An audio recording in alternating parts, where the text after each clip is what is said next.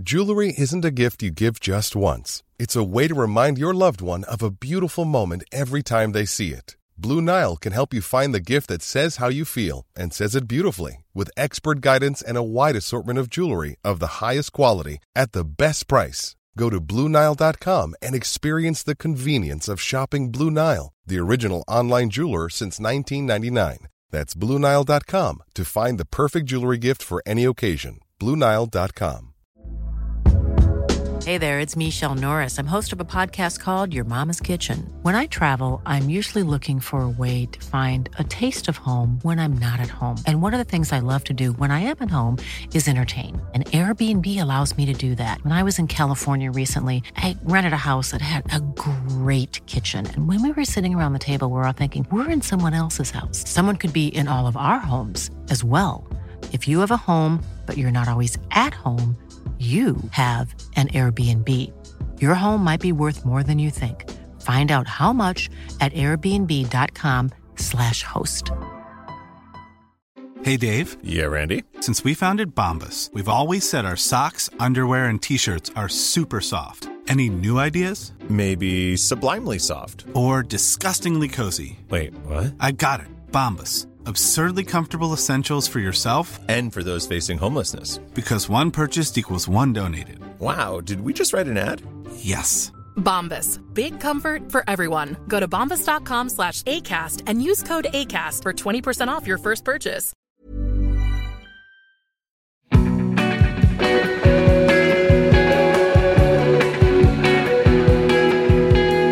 It seems to have gone down well because I was on your Twitter before we started, and when you scroll down through your feed, like I was going for like five minutes, and it's all just people like saying how much they've enjoyed it and stuff. And that's good. Well, I'm, I'm do- whatever I'm doing is working. Then that's uh, that's good.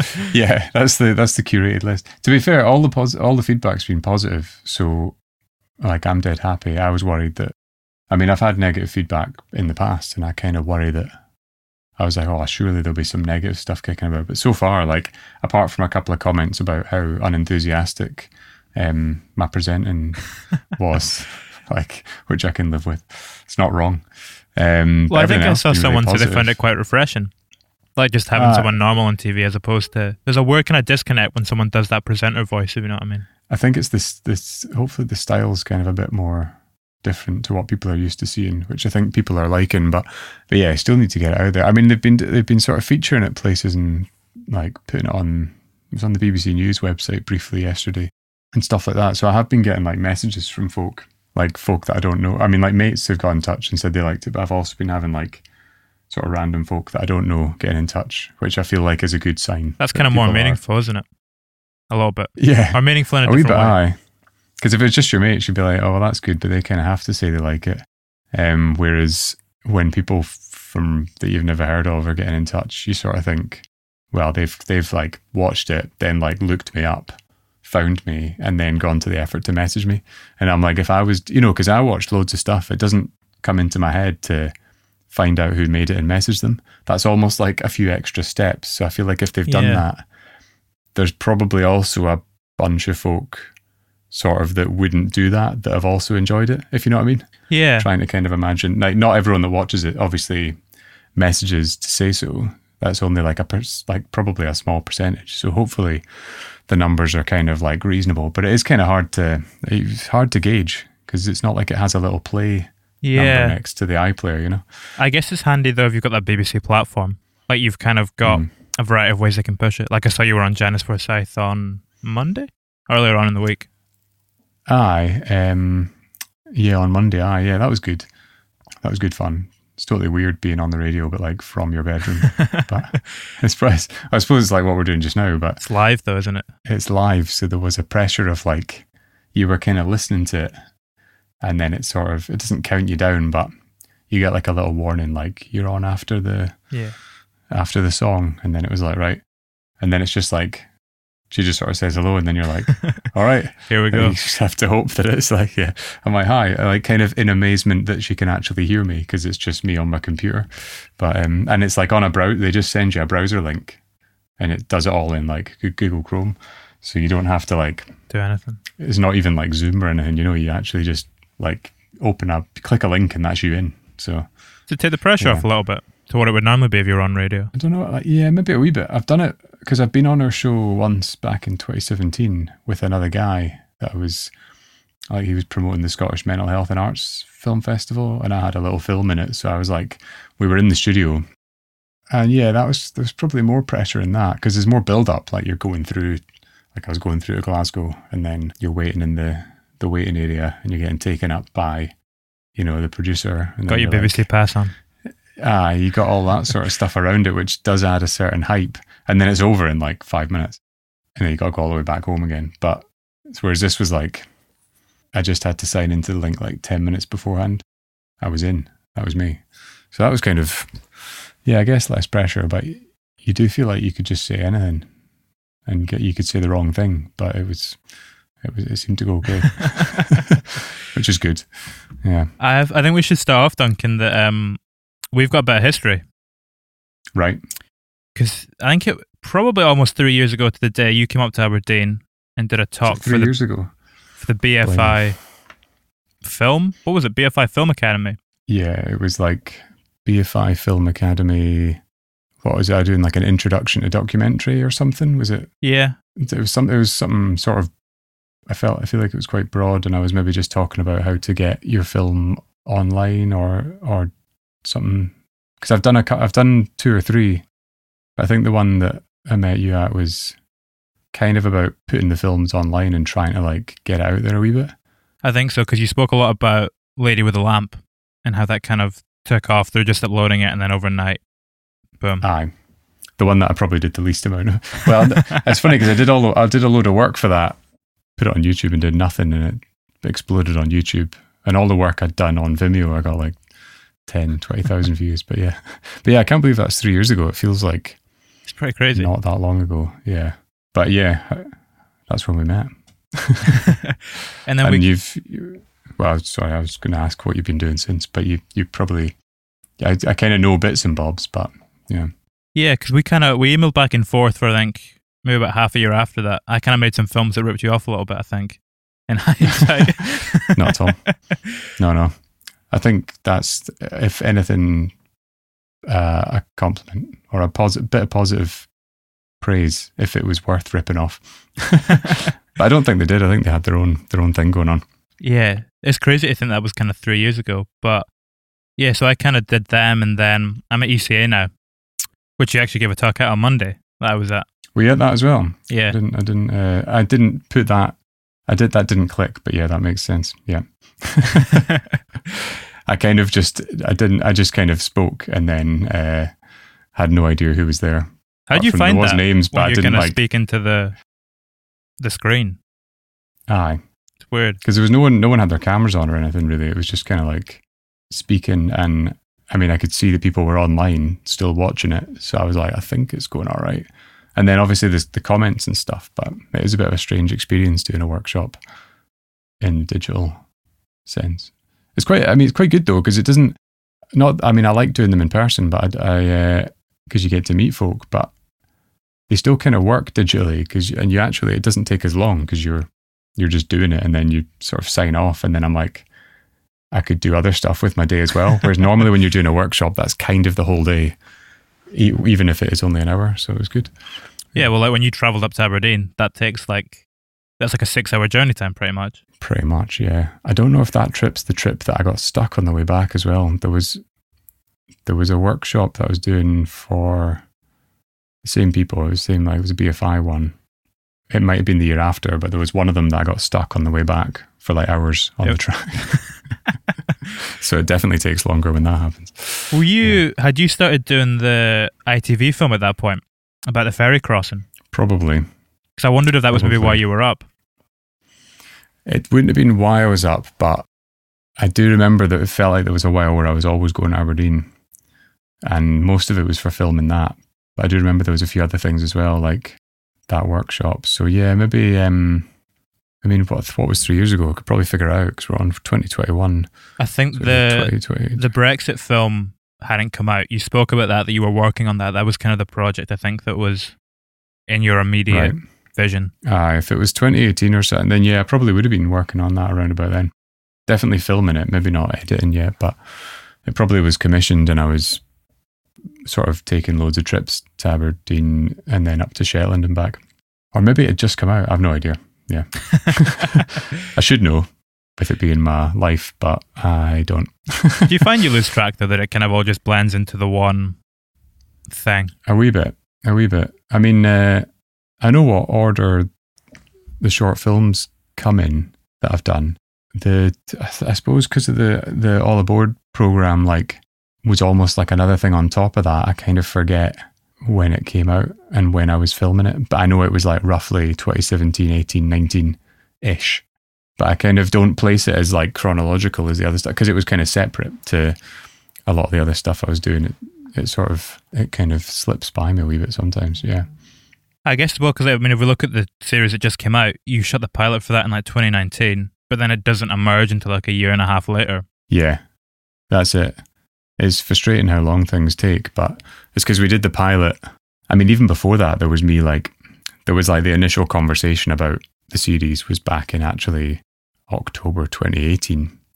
It's when I had the kind of first meeting about whether I could maybe do something or not. And it was like, I had a whole bunch of ideas, which ended up sort of getting glued together and being what Scary Adult Things is. Almost like I kind of wanted to do something on side hustles and I wanted to do something on living at home. And like almost all the different episodes in a way kind of it was like well instead of doing single documentaries why how about it's like a series and i'm kind of going investigating these things?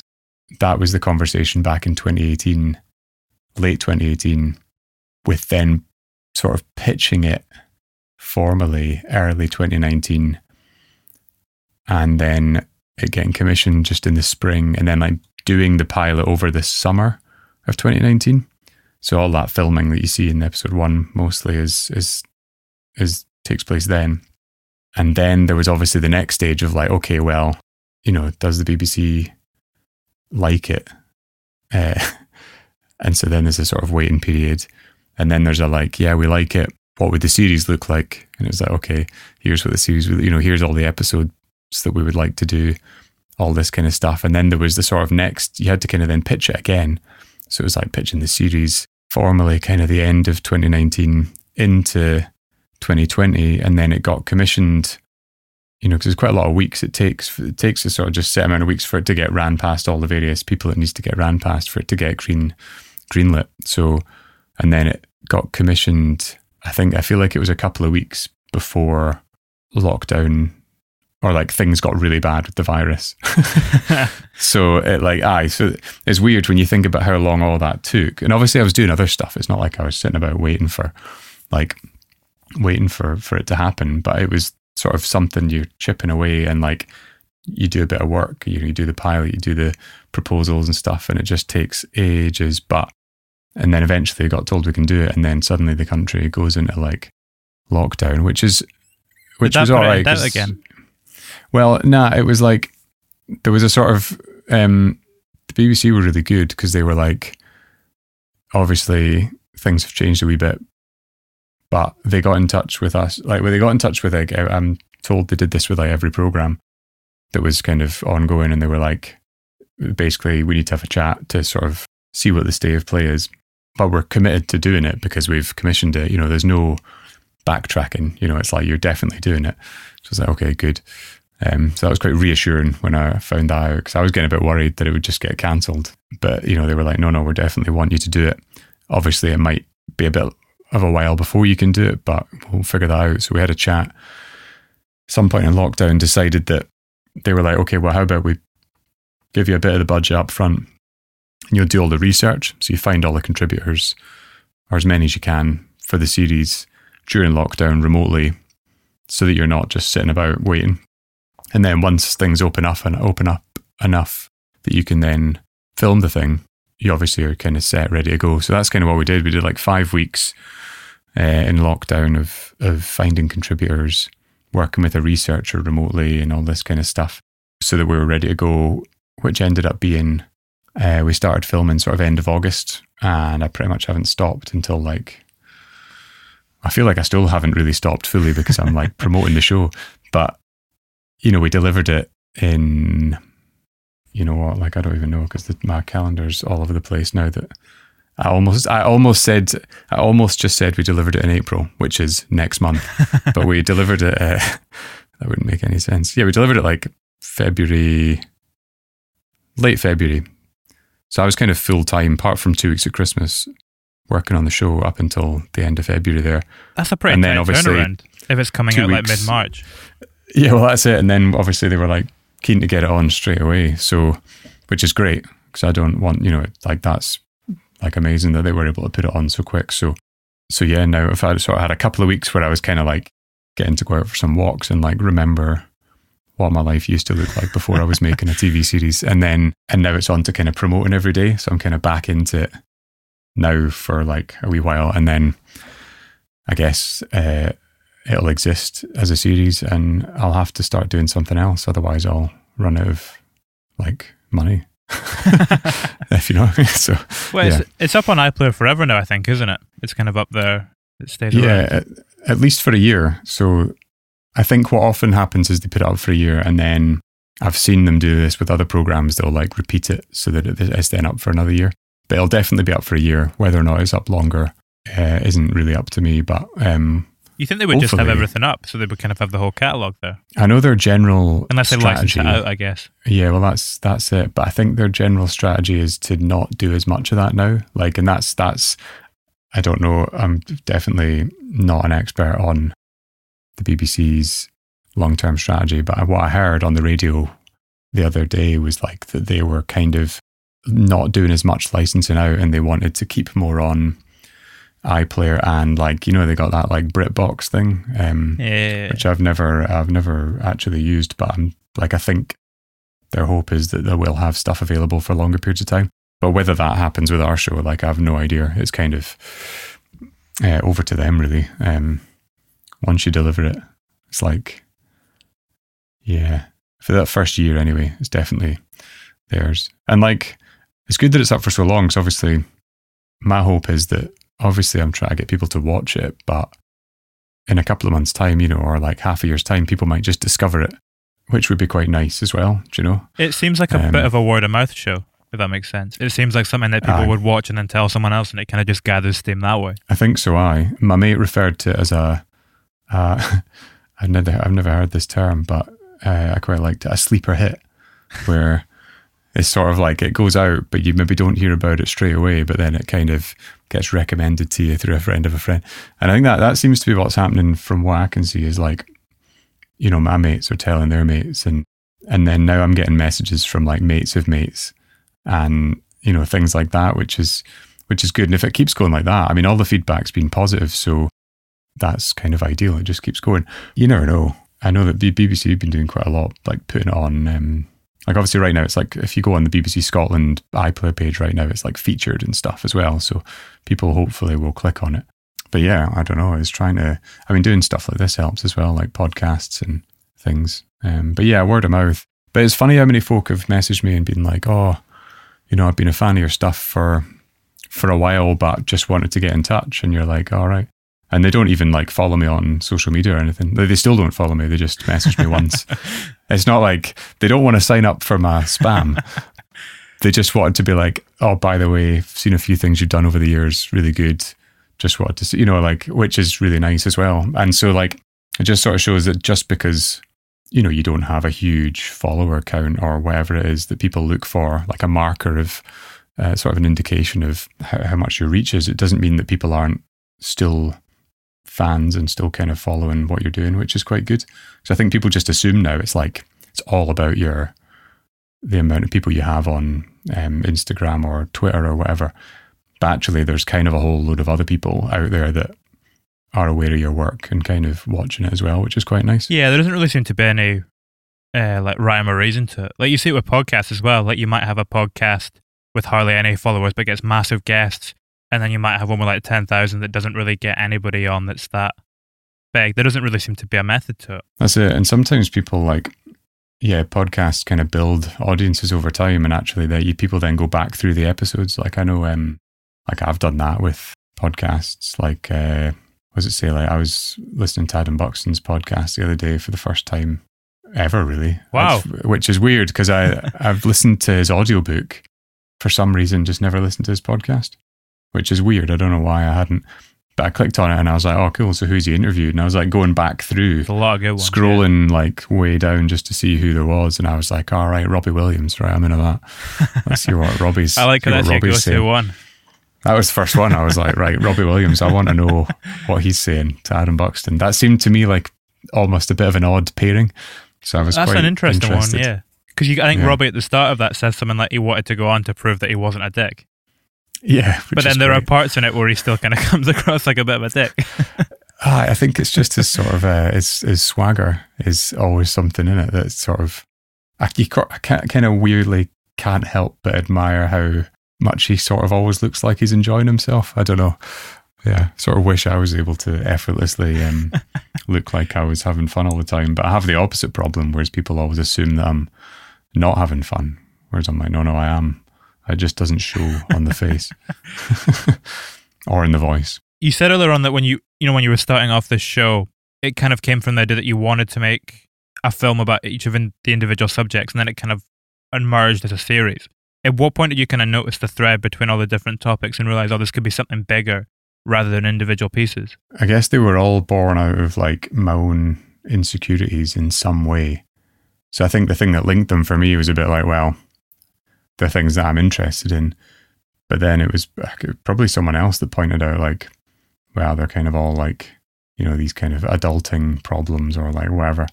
And I was like, all right, like kind of right enough. It's maybe about growing up. It's maybe about like feeling a bit like a failure or a bit daft. That was the thing that seemed to be linking them all. In the back of my head, I was like, well, as long as I'm kind of interested in it and it's something that I can relate to, then it'll be, it'll fit. Do you know what I mean? But then, yeah, I think it was more like, well, as someone who's not very well known, it needs to be like, there needs to be a kind of like, what is it actually about?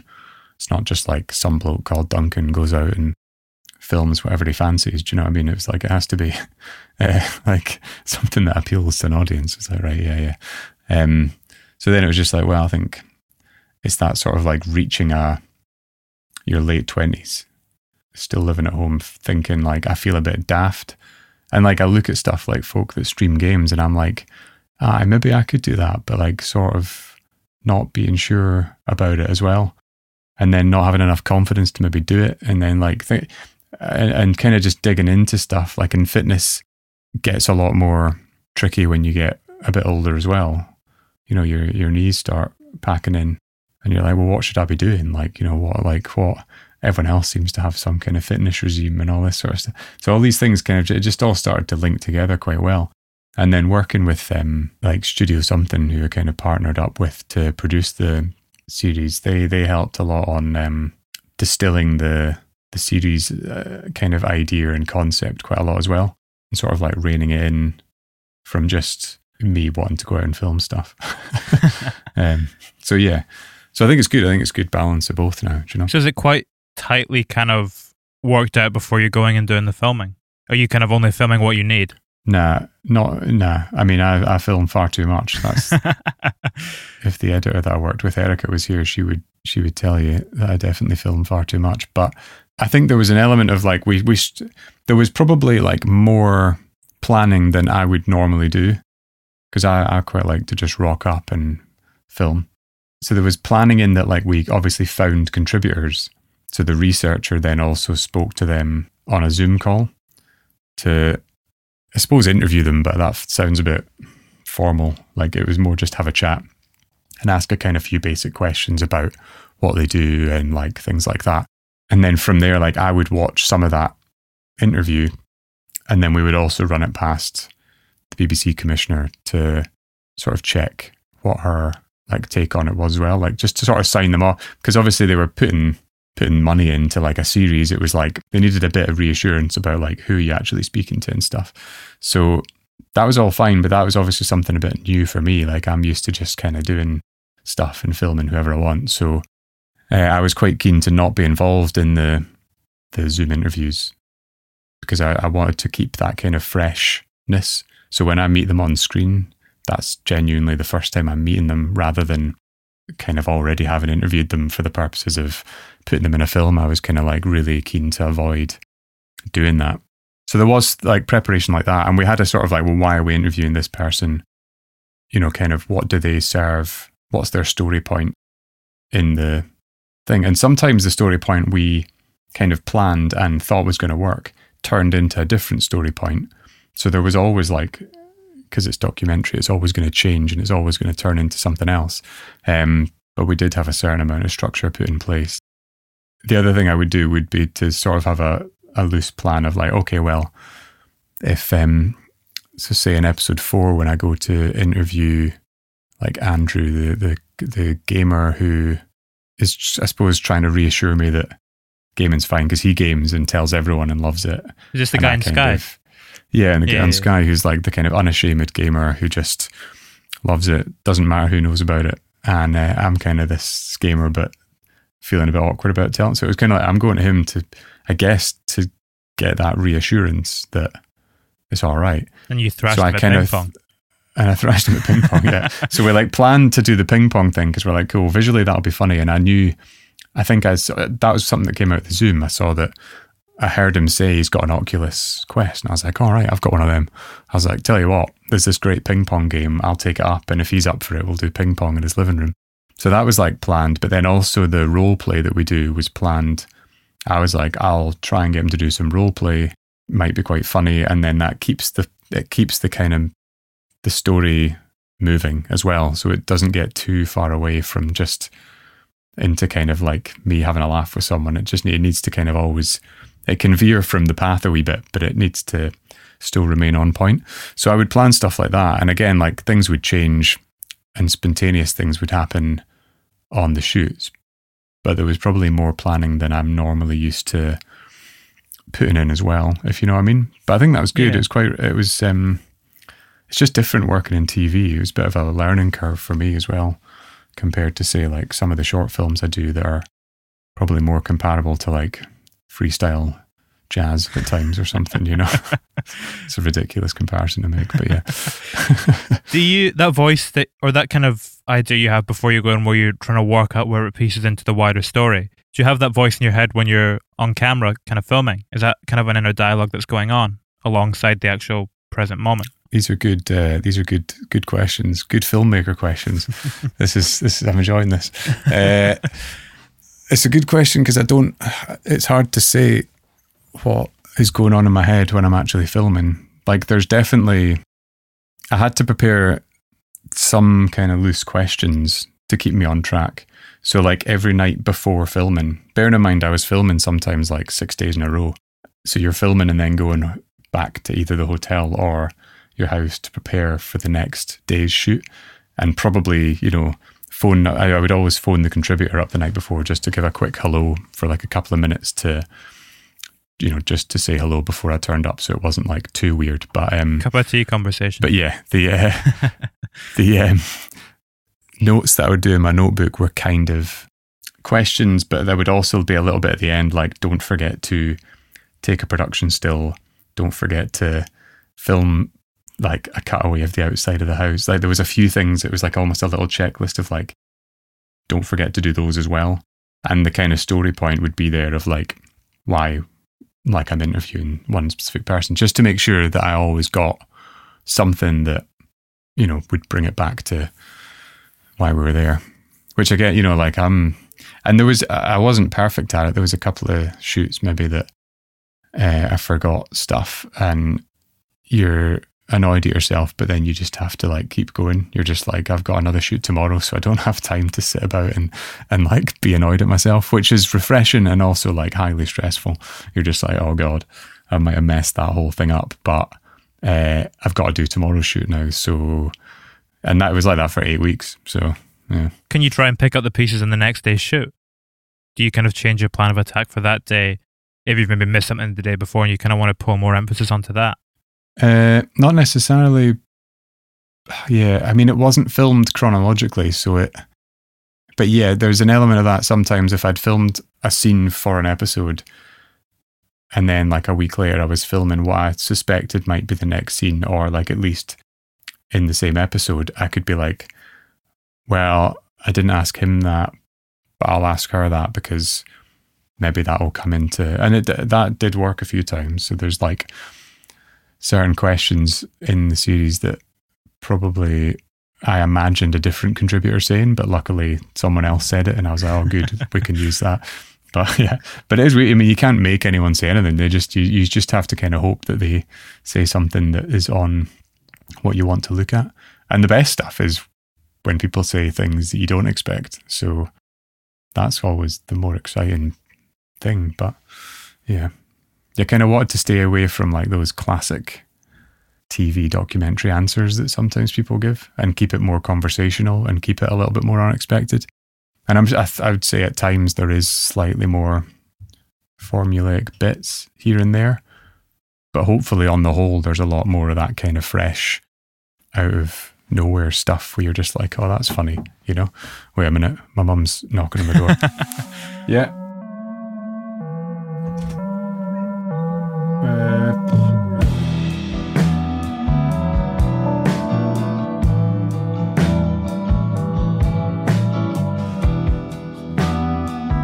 Did you find a difference when you went back and did the other interviews after the pilot? Because I found from doing the podcast in lockdown, people have almost been a lot more willing to open up. Did you notice that at all when you went back to do episodes two to six after? Because the first one was done like pre-lockdown. I don't know. It's hard. I, yeah, there maybe it was a bit of that in that, like, I was lucky enough to be able to go and film with these people, but actually there wasn't a lot of socializing necessarily allowed when we were filming. I mean, there was a bit, but things were getting slowly worse again as we were kind of filming. People maybe were happy to kind of connect in a way that maybe they wouldn't have been before. I don't know. I feel like they would have been in, I feel like the people we spoke to would have been pretty similar before lockdown and after. Yeah. But it is an interesting thought to think that maybe that had an effect as well. I suppose we weren't, topic wise, we never spoke about lockdown much in the series. In fact, it's not mentioned. Yeah, not at all. I don't think at all. Really, nah. I was quite keen not to because I just felt like dates it. People are people are fed up of it. Yeah, so it's it was good, and it gives people a bit of a break from it as well. You know, watching something that almost feels like things were before. But um, but yeah, I don't know. It's a good point. It's uh, people people on the whole were pretty open with me, which was which was great. I guess it kind of brings us onto something else in that the kind of films I became familiar with you through and that you kind of started off making were very personal pieces about your family. But pretty much all the contributors in this series, with the exception of a few you hadn't met before, is there a value in kind of having that clear outside perspective on someone as opposed to having that previous connection with them? Yeah, I suppose I was keen. Aye, I was keen for the series to have a sort of um, homemade feel and like that's why I was quite keen in like each episode, almost every episode, you kind of have someone that I know in it, just as a sort of like, almost like a starting point. In a lot of cases, it's like, well, okay, fitness. Like, who do I know that does fitness? It's like, well, Rachel does fitness. Uh, in fact, that's almost all she does now. So I'm going to just go and. So it kind of like would make sense that like my starting point would be like, oh, well, that person up the road from me has just bought a house. I'll go and speak to them. You know, like so there was I always wanted to have that, but then obviously I didn't want the whole series to be just people. You know, I was like, but it has to kind of go exp- It has to be an expanded journey that starts at home and then goes out and meet other people and then come back. And I was like, ideally, it has to be people that have a bit of a story or something interesting as well. You know, and I think we got that. I think we got um, a good mixture of like just decent folk that you know maybe on the surface as well like they wouldn't have like a a kind of headline sell. Do you know what I mean? Like uh, they're not celebrities. Do you know what I mean? Like in the way that some documentaries maybe go for, but they're like really engaging, interesting people that like have a lot to say. Like ordinary, I suppose ordinary. Like I, I don't know if that's the right word, but you know what I mean? Like yeah. not seeking out like obscure or weird people, but just looking for people who you enjoy being with and enjoy spending time with as well, like on camera and has been part of the film. So it's kind of, I think it's a good mix. I mean, there's the odd sort of higher, not higher, but I suppose like we got Iain Stirling for episode four, and he's definitely one of the bigger names in the series. But then that's contrasted with going to speak to Andrew, you know, who is like a high school teacher in Skye. Do you know what I mean? And it's like it's not just not just aiming for one type of person, but like aiming for loads of different kind of interesting people.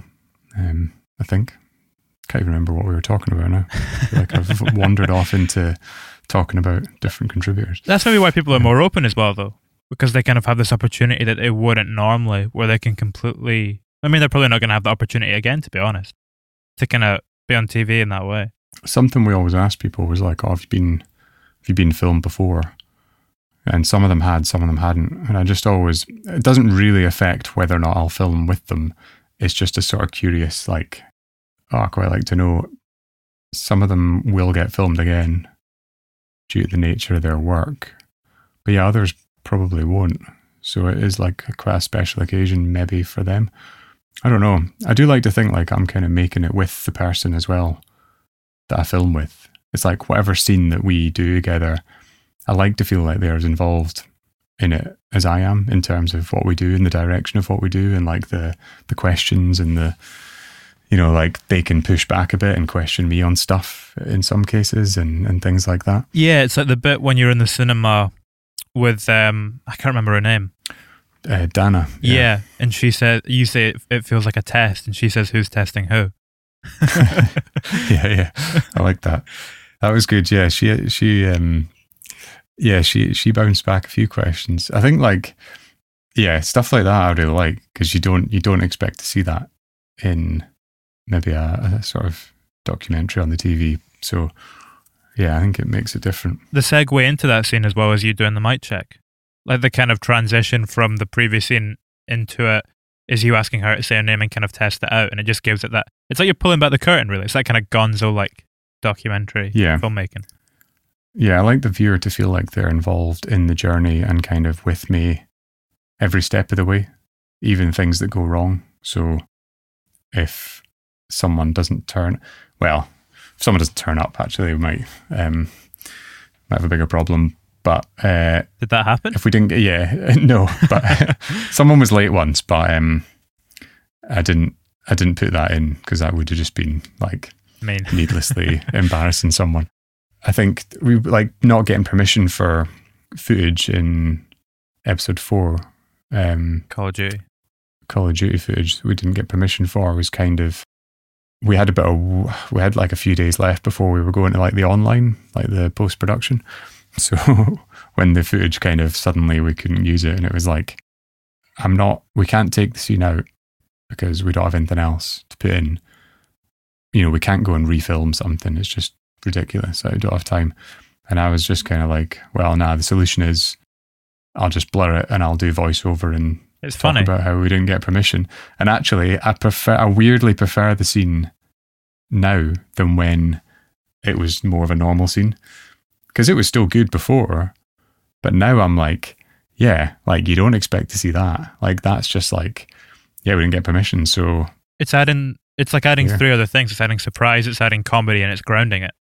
You're kind of turning what would be. You're adding like another three layers to that scene by doing that. And it's kind of ludicrous because, like, if you want to watch someone playing Call of Duty, it's not difficult. Just Google it. Loads of people doing it right now as we speak. Millions of people watching streamers do it. But for some reason, there's more people are watching those streams right now as we speak online than will probably ever watch my documentary series. But we weren't, we were refused permission because it's a TV thing for some reason. It's weird how things don't catch up very quickly. Like you can't see that being a problem in like 15 years or whatever. Nah, it was strange. We were led to believe that we would be fine to get permission, but and we all kind of assumed as well a wee bit, maybe just because it's like, well, there's loads of people doing it, and the guy we're speaking to is quite like well known in the Call of Duty community and stuff. So we thought it would be okay, but we weren't showing anything like ludicrous either. It was, it wasn't slagging off the game or anything. Um, so yeah, that was that was an interesting one, but these things happen, and. Uh, I'm sure they've got their reasons somewhere. It's, we've spoken about that episode a few times now. Was part of the series about kind of almost challenging stereotypes? Because part in that episode I really like where you go and speak to the, I can't remember if she's a psychologist or just studying video games at the university, and she kind of unpacks why people People, like yeah. video games. Yeah. Yeah, I think definitely throughout the whole series, there's a sort of um, digging into stereotypes, and it's like, well, the gamer stereotype or the stereotype of someone who lives at home with their parents, and kind of going into that and challenging it a bit, and also like saying, well, is there a bit more behind the surface? Like Alistair in episode one, who lives at home, you maybe on the surface sort of see him, and you then see all his Doctor Who stuff in his room, and you think, oh, yeah, maybe he should move out. But then, a bit like me with all my DVDs, but then, uh, You pulled the rug like- out from underneath us on that one, actually.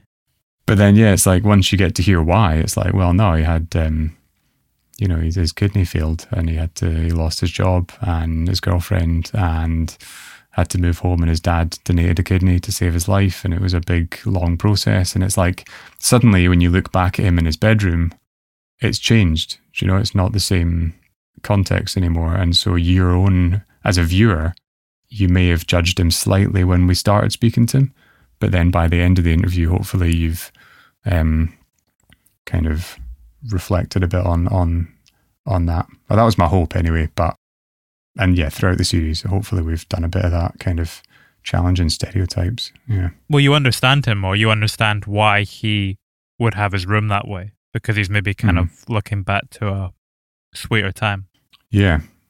I mean, uh, and there's nothing wrong with. I mean, like my room's full of random stuff. You know what I mean? It's like it's, it's ridiculous. Like DVDs and just jigsaws. Like I mean, like uh, there's so much stuff. I- it's it's daft. And the thing in my head, which I suspect probably was going around his head as well, is like, well, it's a temporary solution living at home. I think whenever you move home, you always see it as a temporary thing, and like, I'm not going to bother putting like stuff on the walls because I'll be out again in a couple of months once I've sorted myself out. Five years later, you've things have just kind of like piled up on top of each other, and in my head, it's still a temporary solution. So yeah, like I saw a bit of that in in um, in what was maybe going on. Yeah, it could be. I could be wrong. He maybe just maybe if he had a house, he would also decorate it with Doctor Who stuff. I don't know, which would also be totally fine. Yeah. So did you move away and come back home? Yeah, I did, I did. I did live in a flat for my final year of university with a pal, and then I moved home, and then actually I moved out a year later for about ten months, and then moved back again and was like, do you know what? I'm just going to move back home and save up. That'll be it. Do you know? Like I'll um, so like I'll be home for about a year or something. You know, but still here. Well, that's the other interesting thing about the first episode is where you kind of look at the fact that house prices are rising faster than you can save up, which is kind of taking Yeah. quite a broad topical issue and putting it in this personal setting. Yeah, that's the annoying thing because, yeah, I've been able to save a bit of money every year. And it's not like I'm not working. Do you know what I mean? I'm like out working all year round, you know, like, uh, Yeah. and uh, saving money each year as well by living at home. But then, yeah, in Edinburgh, the house prices, what is it? They went up like 8% last year. Surely it's like got- 8%. Surely it's going to crash loads. after COVID, though. Like you've people got to keep feel saying that's that, coming. but people were saying that last year, like they were like, ah, it's going to crash because the market's crashed and stuff. And I started reading up on it and trying to understand what that even meant. Couldn't get a straight answer, but then it didn't happen. They went up by 8%, and you think, oh, so maybe they'll crash now, but then they're still going up. And then you think, maybe it just won't. But there's so, there must be something going wrong there. If the market is in pieces because no one's buying houses, but the prices are still going up. But that can't I th- yeah. well. Don't know though. I think people are buying. Are they buying it? Yeah, I suppose once lockdowns. I think they're still. I think it's still happening, but I don't. I don't really. Um, I don't really understand it because there's loads of stuff like stamp duty. I, I don't even know what that is. That's stamp duty. I mean, everyone keeps saying there's a stamp duty holiday, and I'm like, what? What does that sentence mean? A stamp duty holiday? Someone explain this to me and stop assuming that I know what that is. So yeah. Um. Anyway, but yeah, like you know, what I mean, it's it's it's, it's a bit of a mess. But I'm pretty determined this year to finally move out. What area of the documentary series were you most interested in kind of exploring and learning about? Uh, so like what kind of episode maybe interested me the most? Yeah. Or what did you? Which one did you learn the most from? Which experience that you had during the series? I don't know if it's hard to pin pin down one. I think like I learned so much in different ways from each person I filmed with, rather than maybe one episode specifically. And I and coming away from it had an overall feeling of like, you know, it was it was nice to be able to connect with all those folk and like see how everyone was living their little lives and kind of we're all quite we all just kind of want to everyone kind of wants the best for themselves and for other people. And every, it was a really positive feeling coming away from it i think. I don't know if that was a learning thing or if that was just a general feeling of coming away from it but i mean i enjoyed the gaming one going up to Skye and stuff but I, I like i don't know kind of just enjoyed them all. It's quite hard to say. Like the fitness one i think turned out into kind of quite a good episode and I did enjoy filming it, but doing the workouts was like awful in terms of like it was exhausting. And it's not comfortable feeling that exhausted when you're also filming. Because it's not like, yeah, I had a bit of help for the two workout scenes, like the researcher came and helped with another camera, but I'm kind of still making the film and like asking the questions. And then on top of that, doing a workout. You know, it was like tricky to film, but you know, rewarding in terms of the finished result. I was really happy with. Whereas some of the gaming episodes, I was were really fun in terms of like I got to sit and play video games. So, but uh, did I learn anything? I don't know. I did learn things, but did I learn as much? I don't know. Well, when you're meeting all of these people who, to some degree, are well, this is the thing about it is that you meet a lot of people who are completely different to you, and you meet a lot who are a bit closer and a bit more similar. Did it affect your perception of yourself in your own life by exploring all the kind of different ideas of what life could be like as a millennial? I'm still equally as embarrassed about a lot of the things, probably like living at home. But I've kind of owned it so much that like I've become like I'm like it's fine. Once you mean? make a documentary TV series out of it for the BBC, you kind of get a bit more claim over it. that was the that was the idea. I was like, I'm just going to own it. I'm just going to drive this right into the ground. Like no one can slag me off because you know it's that thing of like no one will be able to slag me off for it because I've done it to death. Do you know what I mean? Like I've really hammered it home, fully put it on the TV, exposed my bedroom in all its you know glory. So yeah, there there was that uh, that element to it. It's a bit like I heard a interview with a comedian at some point. I don't know which comedian and which interview, but I feel like I've heard it said a few times almost. Is like sometimes what stand up comedians do is um, if there's something obviously physically there that you would make a joke at, the first thing they say on stage is like they kind of make fun of themselves and they sort of own that thing to sort of make sure an audience doesn't do it or something. There's like makes them indestructible. A wee bit. Ah, if you if you're able to own your own like insecurities like that and like your own what people might criticize, then it's like well you kind of one step ahead hopefully. So it's maybe the whole thing is a slight Maybe the whole series is like a defense mechanism. I don't know. Do you know what I mean? Yeah. It's almost like taking control over your emotions to a certain extent. Like I was watching In the Company of Insects as well today, mm-hmm. which kind of feels like you, I don't know, is that you trying to take control of that experience when you may be feeling a little bit out of control? Yeah, that was definitely a way of um, expressing myself and how I felt in a way that was, I guess, quite controlled and probably quite unconventional, but it felt like I needed to do something, but the conventional things I'm not maybe that good at, like talking to people about it or crying about it or whatever. So I thought, like, what am I doing? Like, not, it kind of was like, yeah, I'll just film these insects and like talk about it to myself, I suppose, and then ultimately an audience. But I mean, the, the primary motivation with that was for me to process what I was feeling and turn it into something, something hopefully beautiful. But uh, I guess that's going to be a matter of opinion. But something that could like honor the person that I'd lost. I guess. Yeah. yeah.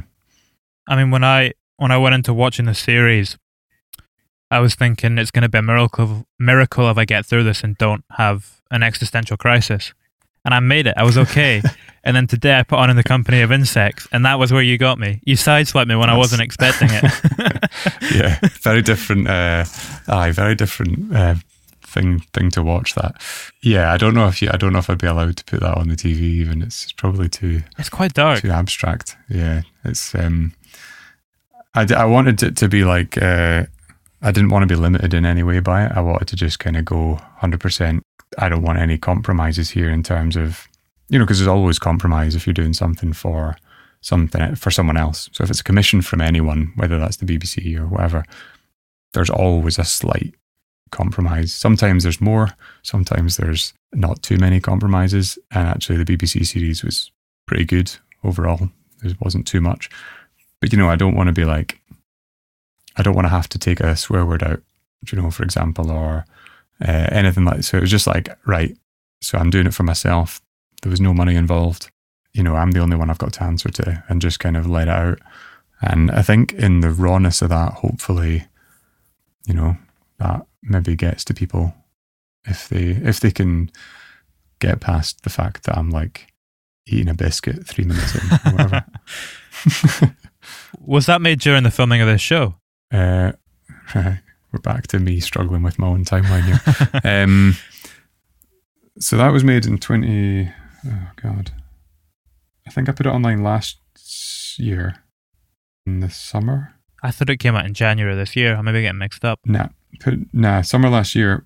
But then I think I put it online to coincide with uh with the Glasgow Short Film Festival online screenings that they did in August last year. Ah, okay. So I think so it'll have been online since then, but like there's been various things that have like promoted it since. I would have filmed it 2019 in May, June, July, and then we did the music towards the end of 2019. Yeah, ah, so the pilot was getting made at roughly the same time.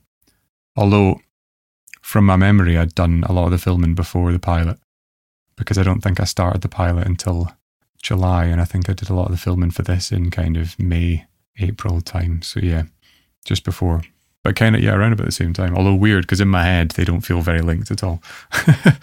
That's maybe why they were kind of shot around the same time though, because they're kind of tapping into your creativity either side. places. Yeah, one's like the kind of TV, like quite high produced, and one is completely raw and kind of DIY and yeah, pretty open. yeah, They're both pretty open, I That's guess, though in different ways. they're different things. Yeah, I think like. I think that in, in the company of in the company of insects could easily push people away early doors. Do you know they could start they start it and could quite quickly go, oh, that's not for me. Whereas the TV series hopefully like lets you in a bit more. Do you know it doesn't um, try and exclude anyone. It's quite a hopefully universal, entertaining experience. In the company of insects could be, but it's also not apologetic about what it is. It's quite here's what I'm going to do. Come with me on that little 10 minute meditation or don't. And definitely no hard feelings either way. Like I was so doing it for me that like it, it was kind of like no one could watch it and it wouldn't matter. And it has gone down well with people, but it's not like it did get the distribution of it did get slightly messed up with coronavirus, but the people that have seen it have really responded well to it. But yeah, it's um it also depends on your own experiences, I think, though, that film. I think that's something that a lot of people could watch. And if they haven't gone through something like that, not see it in the same way.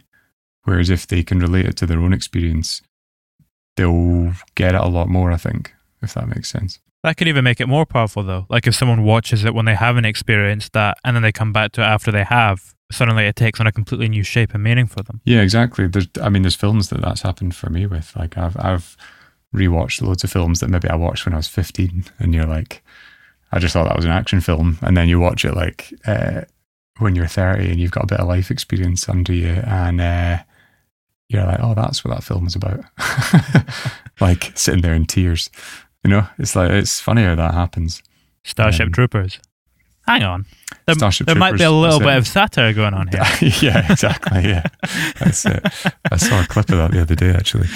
Um, yeah, it's, uh, Classic. it is a classic. aye. That's not one I've rewatched, but yeah, I, I, I did watch that when I was fifteen or so. And my mate showed me when I was fifteen or something. That was he brought it round on VHS very excitedly.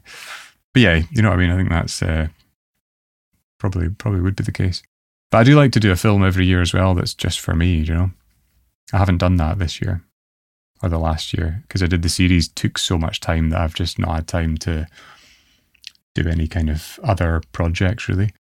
But hopefully this year I'll maybe find a bit of time to like do another little small thing just for myself, you know. Is that kind of just to keep you in touch with what's like at the core of your creativity and what you're interested in, or why do you kind of feel the need to to want to do that? Yeah, I think so. I think it's just to, yeah, I think it is. It's just like painting painting a picture for yourself and not always doing commissions. You know, I think it's like that's, that was a bit of a flowery way of saying it, wasn't it? But yeah, it's um, but you know what I mean. It's like it's good to Yeah, because you don't you get to i mean it's great with the series. I've got to do so much of what i want to do and i've done it in a style that i want to make programs in. I'm in there my insecurities are in there like it's very personal as well as being an entertaining program for tv which is amazing to be allowed to do that. But there is still a bit of me inside that's like i want to go and film clouds for a couple of days and like talk about death over the top or something you know and it's like one for yeah, me, yeah, one I think for it's you. good to a wee bit, aye. And I've I've always sort of been a bit like that though throughout. Uh, yeah, I think it's good to do do stuff for yourself as well. I wanted to to wrap us up with. I was on your website and I came across a section called "Good Documentary Questions Generator." Yeah, and Nice. some some felt quite apt for this show that you've just made, so that we could finish up with a couple of them. aye, let's do it. I um, yeah, I came up with the idea for that website on the bus home one day. Emailed my brother who he can make websites and stuff, and I knew he'd done a generator website before, so I emailed him. Uh, and like a day later, we had it up and running, and like banged a few questions in, and we've never added any questions since. so it's like it's remained unchanged for years now. But yeah, Good question. a- questions, a- a- thanks. These are they're quite. Sorry, I feel like they're quite um classic, like almost you know like deep documentary questions. You know, but yeah, I've forgotten what they even are. So Do you ever use them as icebreakers? You use one in um, North Merchiston.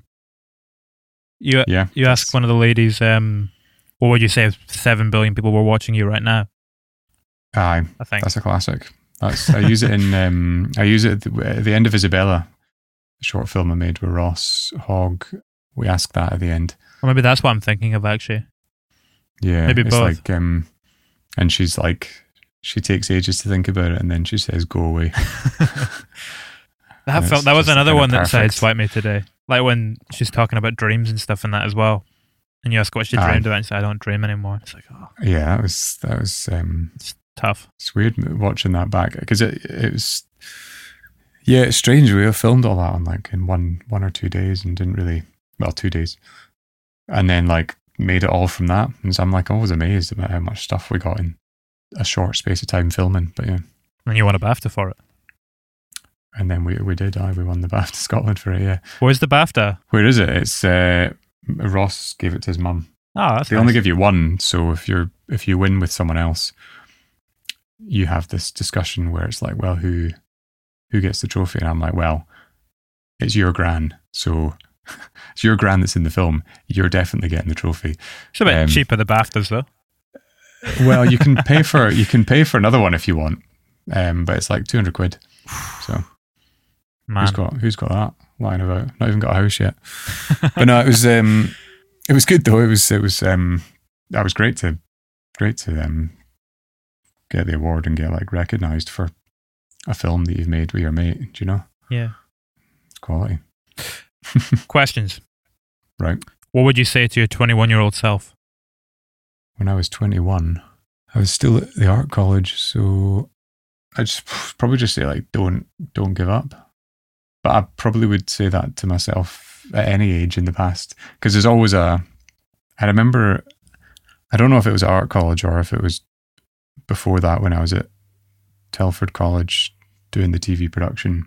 I remember there was a point where i was like well if it doesn't work out like the boots management scheme seems like an all right deal right? And this was like a genuine like i used to enjoy like working in boots. I liked the people i worked with. I had a laugh with them.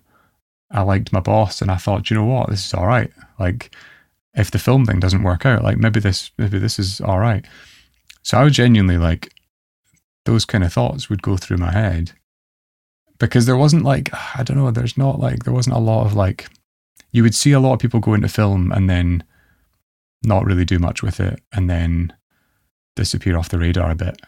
Like that was kind of a common pattern of people that I saw in various film schools, various courses and stuff.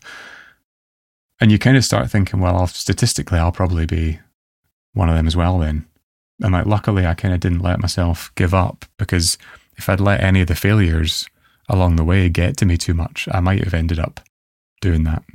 And so I think it's just good to reassure people that if you just keep doing it, you know, you'll get better at it and, you know, you'll be all right. You'll be able to do what you want for a living. So I think Yeah. part of the thing with the film industry as well is that it does take time. Like them, you just build up context over time. So if you stay in it for ten years, you're going to have a much better chance of making it than if you only stay in it for five years. If that makes sense, or making a living out of it rather. yeah, Like you kind of have to stick it out. exactly. Yeah.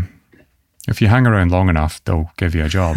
like it's, that's the that's the that's the way of it. It's like ah, he's probably not going away, is he? He's probably um he's probably just going to keep pitching ideas to us until we eventually commission him. So, fuck, let's just give him something to shut him up. That's that's what happens. No, uh, I know what you mean. It's it is like, yeah, it does take a long time. Like there's a lot. I mean, what is it? When I when did I graduate art college? 2013. Wow. So eight years ago. So it does take a while. But you know, I've done I managed I've done so much as well. You know, you kind of forget all the films and festivals that you've traveled to and like stuff and like friends that you've met. You know, it's like you suddenly look back and you go, Oh, I'm actually doing it. There's like you're like, oh, I'm actually doing what I want to do. Like this is actually what I hoped would happen. And I've now done half the things that I hoped I would do. It's kind of bizarre when you start thinking. I think as well, if you look at your kind of career over the last eight years, year by year, it's been a steady stepping stone. Each year, you've gotten you know a bit bigger and higher on the ladder, and it just keeps it's a steady incline. Yeah. There's been a progression, and I think without that progression, it would it gets hard to keep motivated. Like it can be quite demoralizing. And there's there's ups and downs. So although there's been a steady progression, there's definitely been quieter stretches of time. You know, like people might call them dry spells or whatever. Not necessarily dry in that I'm not working, just maybe that I'm doing nothing but corporate videos for five months. You know, yeah, like that. tho- Those can be quite difficult times, but if you're able to ride them, you know, you eventually get there, and then you get to sit and joke about them years later, like which is which is good. But yeah, I, I think a series of lucky breaks. But yeah, it's like also just keeping making stuff. Like some films will do well, other films won't do as well. Sometimes the film that you didn't think would catch on is the one that ends up doing all the festivals. You know yeah, the film you made in two weeks does better than the film you took a year making. Like, there's no real science to, uh, like, time doesn't seem to enter into the equation in terms of how long you spend on something as to whether it's good or not, or whether people watch it. It's like time isn't involved. You know, they don't care if you spent a year making it. If you spent a day making it, it can be funnier than the thing you spent making a year, you know. So, Yeah, it's like preparation plus opportunity equals success. And the preparation you have to do all the Right. time, but the opportunity can come at any moment. You just don't know when. You have to make that film in two weeks because if you hadn't made it in two weeks, it wouldn't have done well. If you know what I mean? Yeah, exactly. I the urgency of doing it sometimes is like, oh, actually, what made it unique and kind of interesting and special. So it's it is bizarre what happens, but I mean, I I just feel pretty grateful looking back over all of it in a way. Do you know, it's like like it's been been able to do so much in my twenties that's hopefully now set me to a position where going forward I'll be able to keep doing kind of consistently like the kind of work that I want to make and also new opportunities as they come along. But it's hard, you know, it's hard to say. I still have that fear in the back of my head, like it'll all, it'll all disappear and I'll never get asked to work again. Do you know what I mean? no one will ever accept my pitches again. Like that's that's a big. That's kind of that doesn't go away. I don't think. Does that fuel you though? A wee bit, aye. Uh, it scares me. I don't. It, it, it, but it does. In that, I suppose it does um, motivate you to not stop trying. Yeah. Do you know what I mean? Uh, if you ever feel like giving up, you probably need to like change something. You know, Yeah. make a change somewhere. Like I remember there was a, a few years ago. I, I was getting a bit fed up of stuff, and I think that's and round about then I kind of did a couple of small radio things um, for Radio Four for the Josie Long that the Pierce. Brosnan thing? the Pierce Brosnan one, yeah. um, and like had the most fun I've had making like anything ever. Like it was, and we'd love to do more, you know, radio stuff in the future because it was so refreshing to suddenly just remove the visuals almost and just look at it bare bones. In fact, it was when I was doing the STV thing, and I think I was getting a bit frustrated with some stuff. And, Probably when I um, met you. probably around about the same time, yeah. And yeah, it was just like uh, it was so much fun just to do the radio documentary stuff. Like and um, I say radio documentary. One of them was me telling a story. The other one was a bit more of a documentary, the Pierce Brosnan one. I don't know if I can call the other one a documentary because it was just me ranting about a thing that happened. But yeah, um, so yeah, I mean, uh, you never know if I like. I would love to do more stuff like that or some kind of, uh, you know, you never know, like a podcast thing or something. It just depends. I kind of lucky though. I feel like I'm always quite busy, so as long as what I'm, as long as what I'm busy doing is what I want to do, you know, I'm all right.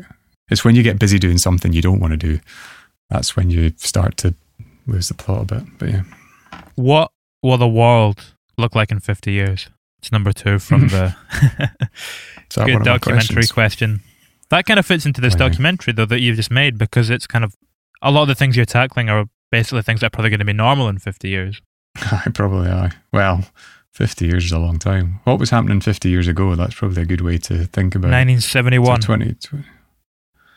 Aye, so like some stuff's similar. In fact, stylistically, there's a lot of 70s fashion is actually still quite cool, I think. Quite cool. I feel like, as I said, that is the least cool thing. Uh, that was quite cool. Do people even say cool? Fashion kind of came back Um, around. It kind of died a little bit in the 2000s and early 2010s, and then it kind of was rebirthed in Aye. 2015 onwards when all the kind of retro stuff came back in. 50 years is almost like a full cycle. It feels, Yeah. do you know what I mean? It almost feels like maybe things go back around. I don't know. Um, it's almost terrifying to think what will have happened to the environment and things like that. It's hard. I, yeah, so hard to say. I just hope that, I mean, I would be like, 71. uh, wait a minute. No, wait, 81. 30, 81, yeah. That was awful math. Why did I say 71?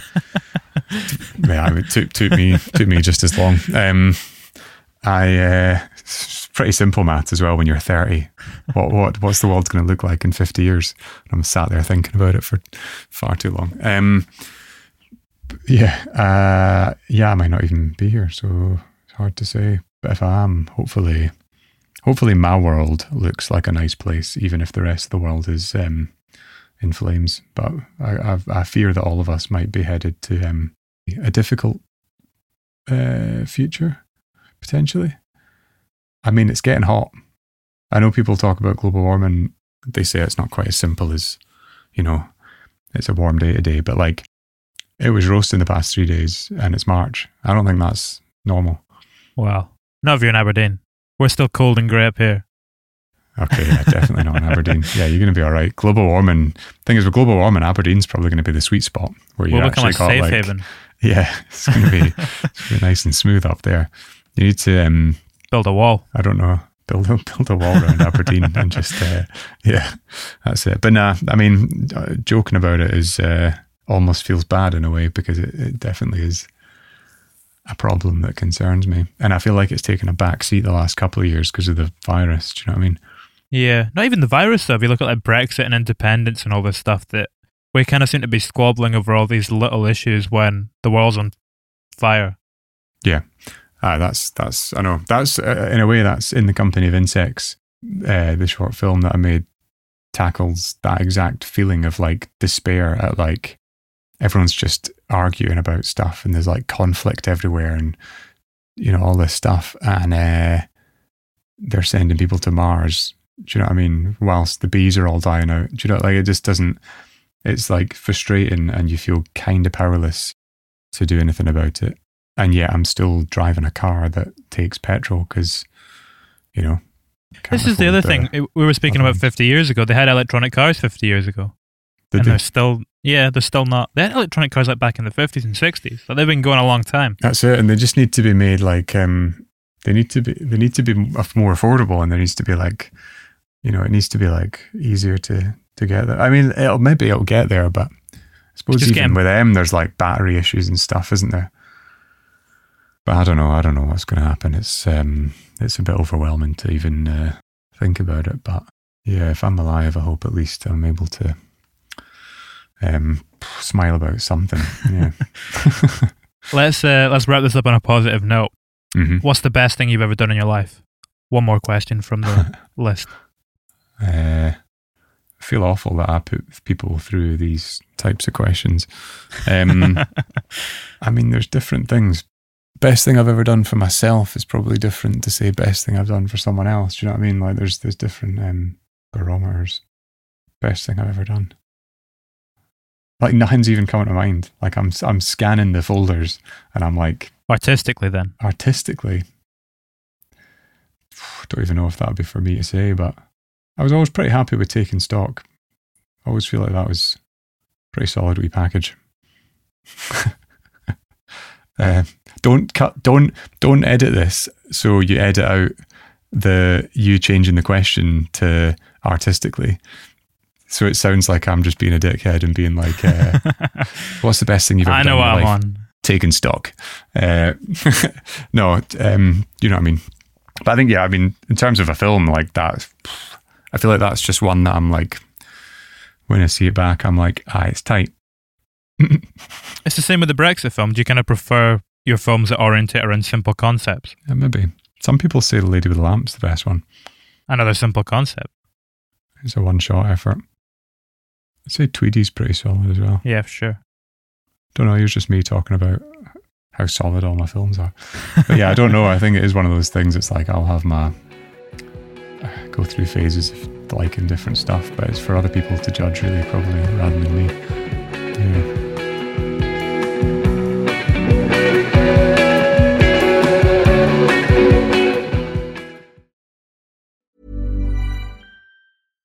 Even when we're on a budget, we still deserve nice things. Quince is a place to scoop up stunning high-end goods for 50 to 80% less than similar brands. They have buttery soft cashmere sweaters starting at $50, luxurious Italian leather bags, and so much more. Plus, Quince only works with factories that use safe, ethical, and responsible manufacturing. Get the high-end goods you'll love without the high price tag with Quince. Go to quince.com slash style for free shipping and 365-day returns. When you make decisions for your company, you look for the no brainers. And if you have a lot of mailing to do, stamps.com is the ultimate no brainer. It streamlines your processes to make your business more efficient, which makes you less busy. Mail checks, invoices, legal documents, and everything you need to keep your business running with stamps.com. Seamlessly connect with every major marketplace and shopping cart. Schedule package pickups and see your cheapest and fastest shipping options from different carriers with rates up to 89% off USPS and UPS rates. And with the stamps.com mobile app, you can take care of mailing and shipping wherever you are. Make the same no-brainer decision as over 1 million other businesses with stamps.com. Sign up with code program for a 4-week trial plus free postage and a free digital scale. No long-term commitments or contracts. That's stamps.com. Code program.